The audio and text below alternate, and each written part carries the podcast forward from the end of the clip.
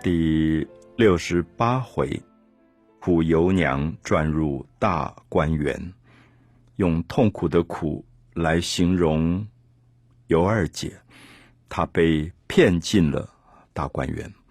这是王熙凤最狠毒的一个计谋。我想，所有的女性像王熙凤，呃，她作为一个大太太原配。那他是一个豪门出身，他的爸爸是王子腾，那王氏家族，从小也被宠惯、娇惯惯，丈夫贾琏怕她怕的不得了。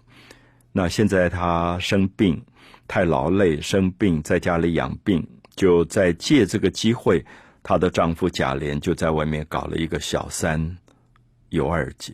王熙凤当然会生气，当然会痛苦，觉得。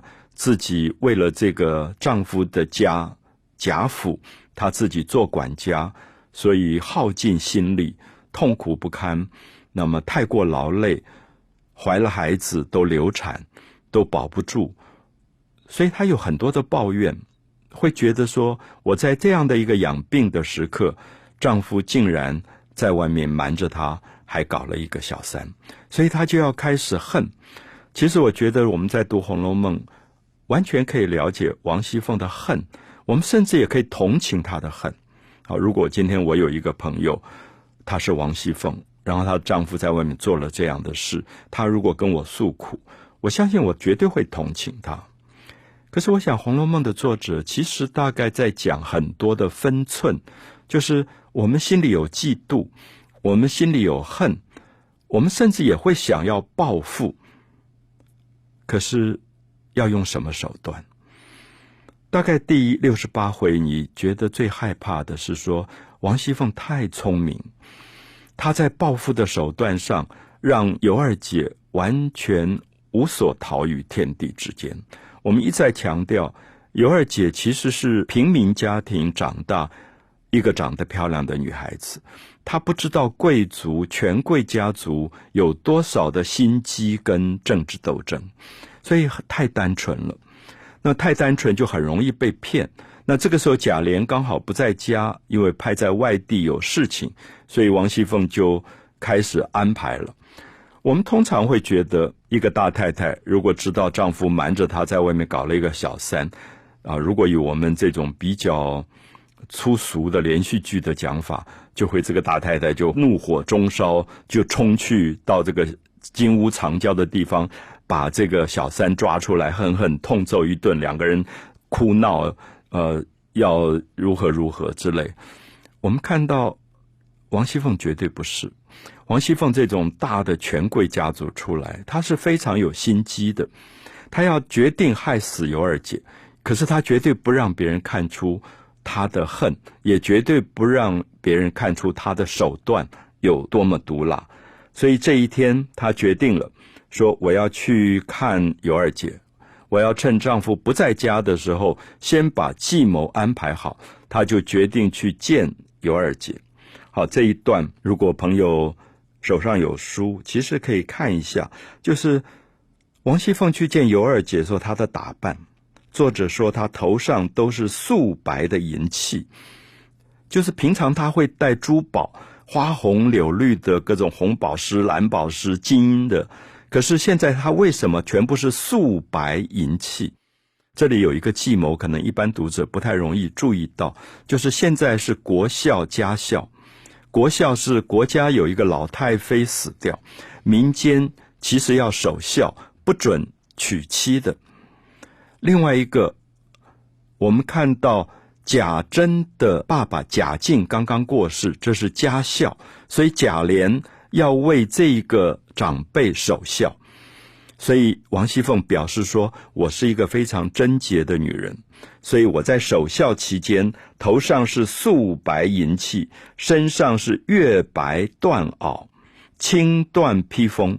月白缎袄就里面穿的袄是白色的，外面的披风是黑色的。这里的青讲的是黑色，白绫素裙，下面的裙子也是白色的。”好，这个时候我们就看到王熙凤去见尤二姐的时候，完全像一个可怜的女人。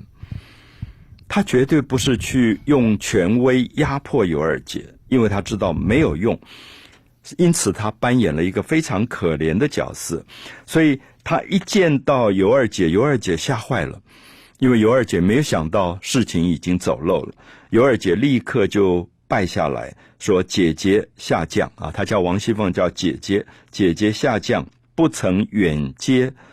妄述仓促之罪，啊，就是我太仓促，我不知道你要来，突然你来了，已经到了门口，我都没有办法换衣服，好好的整顿，就这么仓促的见了你，所以王熙凤也赶快还礼，看起来完全不像我们连续剧里大太太跟小三见面的样子，两个人礼貌到了极点。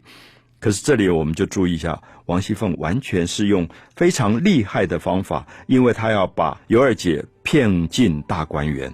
她第一个必须要用最柔软的姿态，让尤二姐相信她。《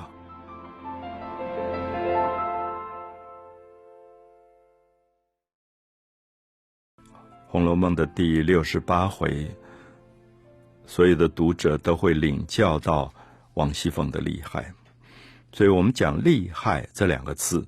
跟我们在比较通俗的文学或者连续剧里看到那种动不动就打人骂人的泼妇，其实完全不一样。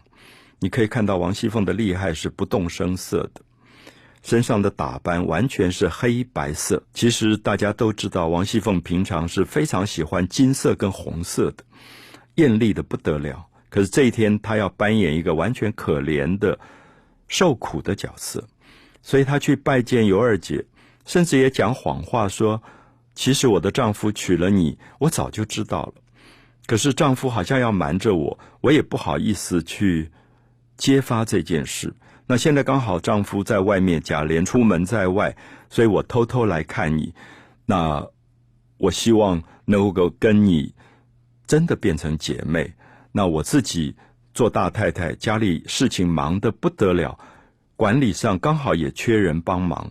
那像你这么温顺，啊，他就赞美尤二姐说你有多好多漂亮。那如果你能够来帮我，这是我求之不得的事。所以她还有一点怪她的丈夫说，为什么不早点娶这么好的一个小太太，她可以变成我的帮手。好，我们就看到说，这种权贵家里出来的女孩子，从小熟悉人与人的心机与斗争，她绝对不是泼妇啊。所以因此我们会看到很多。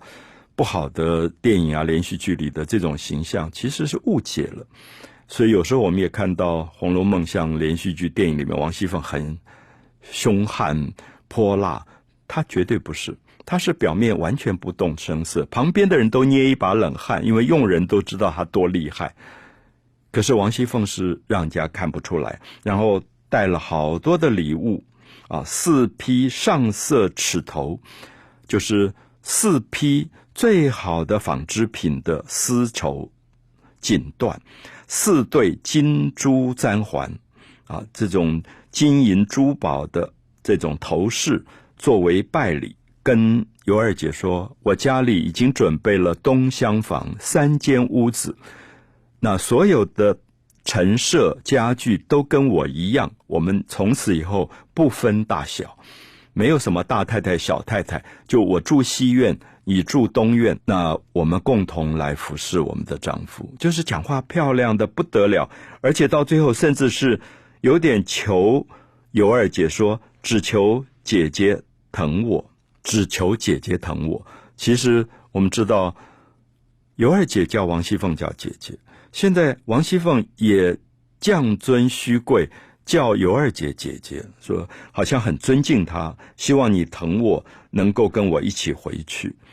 那这个时候，我们就看到尤二姐因为是平民出身，所以她完全没有权贵世家的这种心机斗争的经验，她就有一点慌了。而且王熙凤来这么突然，她不晓得怎么回答，也不晓得怎么应对。如果她有一点心机，她是绝对不应该跟去的。那我们知道。后来尤三姐已经死掉的尤三姐有托梦给尤二姐说：“我当时如果没有死啊，因为这件事发生的时候，尤三姐已经自杀了。她说如果我还在，我绝对不让你跟这个泼妇走，因为她看穿王熙凤是在作假。可是尤二姐太善良、太单纯，她看不出来。哦，她就有一点担心，她就跟王熙凤说：“哦，我也很想跟你去，你对我这么好。那以前听信谣言，别人说你多凶，原来都是假的。就是尤二姐完完全全相信那些是一般的人乱讲的话。原来王熙凤这么好，所以见了面以后，这个是这么善良、这么温柔的一个女人，就她完全看不出来王熙凤的厉害。她说：“我很愿意跟你回家啊，跟你一起到大观园呐，跟你一起过日子啊。可是这里怎么办？这个房子也是贾琏买下来的，然后家具什么都在这里，那我要怎么处理？你又看出她的单纯。”就是这个时候，他还想到这些事情。那王熙凤说：“很简单呐，就把他门锁起来。那我那边你该有的衣服、头饰、化妆品，我全部给你准备好了。所以你什么东西都不要带。那那边的佣人我也都给你准备好，所以这边的佣人也全部不要带。其实，我想读者如果细心，大概已经发现这个就是计谋，因为王熙凤让他不带一点点自己私人的物件。”不带一个自己身边贴身的佣人，其实就是软禁。那尤二姐完全没有想到，这一次跟王熙凤一旦回去进到大观园，她要哭，她要叫，外面是听不到的，因为那种豪宅就是侯门深似海啊，侯门深似海，完全被软禁在里面。而尤二姐身边的新的佣人。就完全是王熙凤派去害尤二姐的人。我们用另外一句话，真的就是软禁，完全变成了一个犯人。因为接下来你就会发现，尤二姐刚开始觉得很好，大概没两三天，中饭也没有了，晚饭也没有，饿得要死，不晓得怎么办。忽然佣人就丢给他一个发臭的、发酸的东西，就开始又打又骂了。好，所以我们就看到尤二姐掉入到最痛苦的一个陷阱当中。我们谈到《红楼梦》第六十八回，王熙凤一方面素衣素服去见尤二姐，讲尽了好话，把尤二姐骗进大观园，这是她的一个毒计，要把尤二姐软禁在她身边，然后派去她自己亲信的一些丫头善姐，啊，善良的善，开始每天虐待。尤二姐不给她吃，要化妆品也没有，就弄得灰头土脸。可是另外一方面，王熙凤更厉害的，就是开始去发动司法。什么叫司法？因为她打听尤二姐小时候曾经有过一个指腹为亲的未婚夫。这个我想年轻读者现在我们不太容易懂了。什么叫指腹为亲？就是两家。朋友很好，就尤家跟张家很好，那大家都怀孕了，然后就说啊，如果你生的是个男孩，我生的女孩，我们就让他以后做夫妻，表示我们两家很好。这个叫指腹为亲，而且古代也都写契约的，就可能收了一些聘礼啊，就定了亲。所以尤二姐小时候，她自己根本就糊里糊涂，她也不知道，就爸爸妈妈做主，就帮她找了一个未婚夫叫张华。那那个张华这个时候十九岁。那是一个极不成才的一个男孩子，每天在赌场混，所以根本连自己都养活不了，根本也没有能力娶妻。所以后来尤二姐家里就跟他退亲了，就是特别是尤二姐后来要嫁贾琏，她必须把这个婚约解除，所以大概也就拿了二十两的银子，就给这个呃张华，然后就让张华退了亲。其实这个事情在法律上已经了了。可是王熙凤就抓到这一点，就去要望儿买通张华，就说张华，你到法院去告，说你的太太被霸占了，尤二姐被霸占。那张华糊里糊涂，就是一个一个穷无赖，你给他一点钱，他也愿意办事。可他就说要告谁呀？他们说告贾琏。好，注意一下，王熙凤买通张华去告她自己的丈夫，那个那一招之厉害。那张华说：“我哪里去敢告贾琏？这公爵府的人，我这样一个穷小子、穷无赖、地方混混，我哪里去告他？”那王熙凤说：“真是赖狗扶不上墙，就说叫你告其实是假的，就虚张声势一下。所以这个张华后来才敢去告，就是法院按铃就告了贾琏，好就把贾琏搞得一塌糊涂，所以闹得全家皆知。我们知道这个事情闹出来，贾母一定不开心的，就是说怎么家里会出这种事情，我们都不知道，弄得我们还要上这个八卦杂志，然后被人家耻笑。这个时候尤二姐就要倒霉了，所以他就把这个事情故意在法院闹大，可他又必须去买通法院的人。就是那种恐龙法官，他就去找了一个督察院的这个法官，然后就给送了三百两银子的贿赂，说这个案子只是虚张声势，你别真的办，因为如果真的把贾琏她的丈夫抓走，对王熙凤也没什么好处。所以我的意思说，王熙凤的厉害厉害到什么程度？她可以玩弄司法的。他一方面让张华去告，写状子去告，状子也都是他拟好的。然后另外一方面，他就打点三百两银子去买通法官，好，古今中外大概法官都可以收买的。这些恐龙法官也真的就收了三百两银子，然后虚张声势一番，然后也没有真的去抓这个贾琏。所以这个司法案件后来就越闹越大了。以后王熙凤就有这个理由。就去见贾母，就去见呃尤氏，就是贾珍，因为贾琏娶尤二姐是贾珍跟他的儿子贾蓉两个人挑拨的，所以他现在就去闹尤氏，然后又去闹贾珍，又去闹荣哥啊，就是贾蓉，就说你们这种不像样的人，怎么可以在国孝家孝期间娶妻？这是一大罪。啊，一大罪。那其次，那也不告诉自己的父母，父母都瞒着在外面娶小老婆。第二罪，第三罪是停妻再娶。我这个大老婆我都不知道，所以三大罪。然后就把这个事情闹得不得了。然后说，现在官方的人要抓我丈夫，要抓贾琏了。我到底要怎么办？我还花了五百两银子去打发这个法官。好，大家发现他说谎了。他拿了三百两银子去打发法官，可是现在他故意说：“我拿了五百两银子。”所以贾珍他太太尤氏就赶快说：“哦，那五百两银子我们付，我们付。”所以他又现赚了两百两。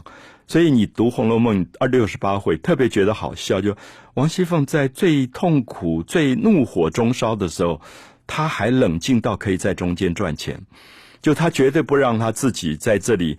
花了三百两银子，最后就白白花了。他还会动脑筋说：“我不但要把三百两银子要回来，我还要多赚两百两。”所以他就假装说：“我花了五百两银子去打点法院，所以现在我怎么办？我我也没有钱。”所以那个尤氏跟贾蓉就磕头说：“好好好，五百两银子我们都付。”所以我觉得六十八回非常有趣。那我也觉得我们很多讲这种小三戏的故事。其实可以好好看看六十八回，你可以看到这个厉害的大太太是怎么处理事情。她其实绝对不是我们想象的泼妇，她可以有这个泼妇的部分，可是她去见尤二姐去骗尤二姐的时候，他是礼数周到到不可思议的地步。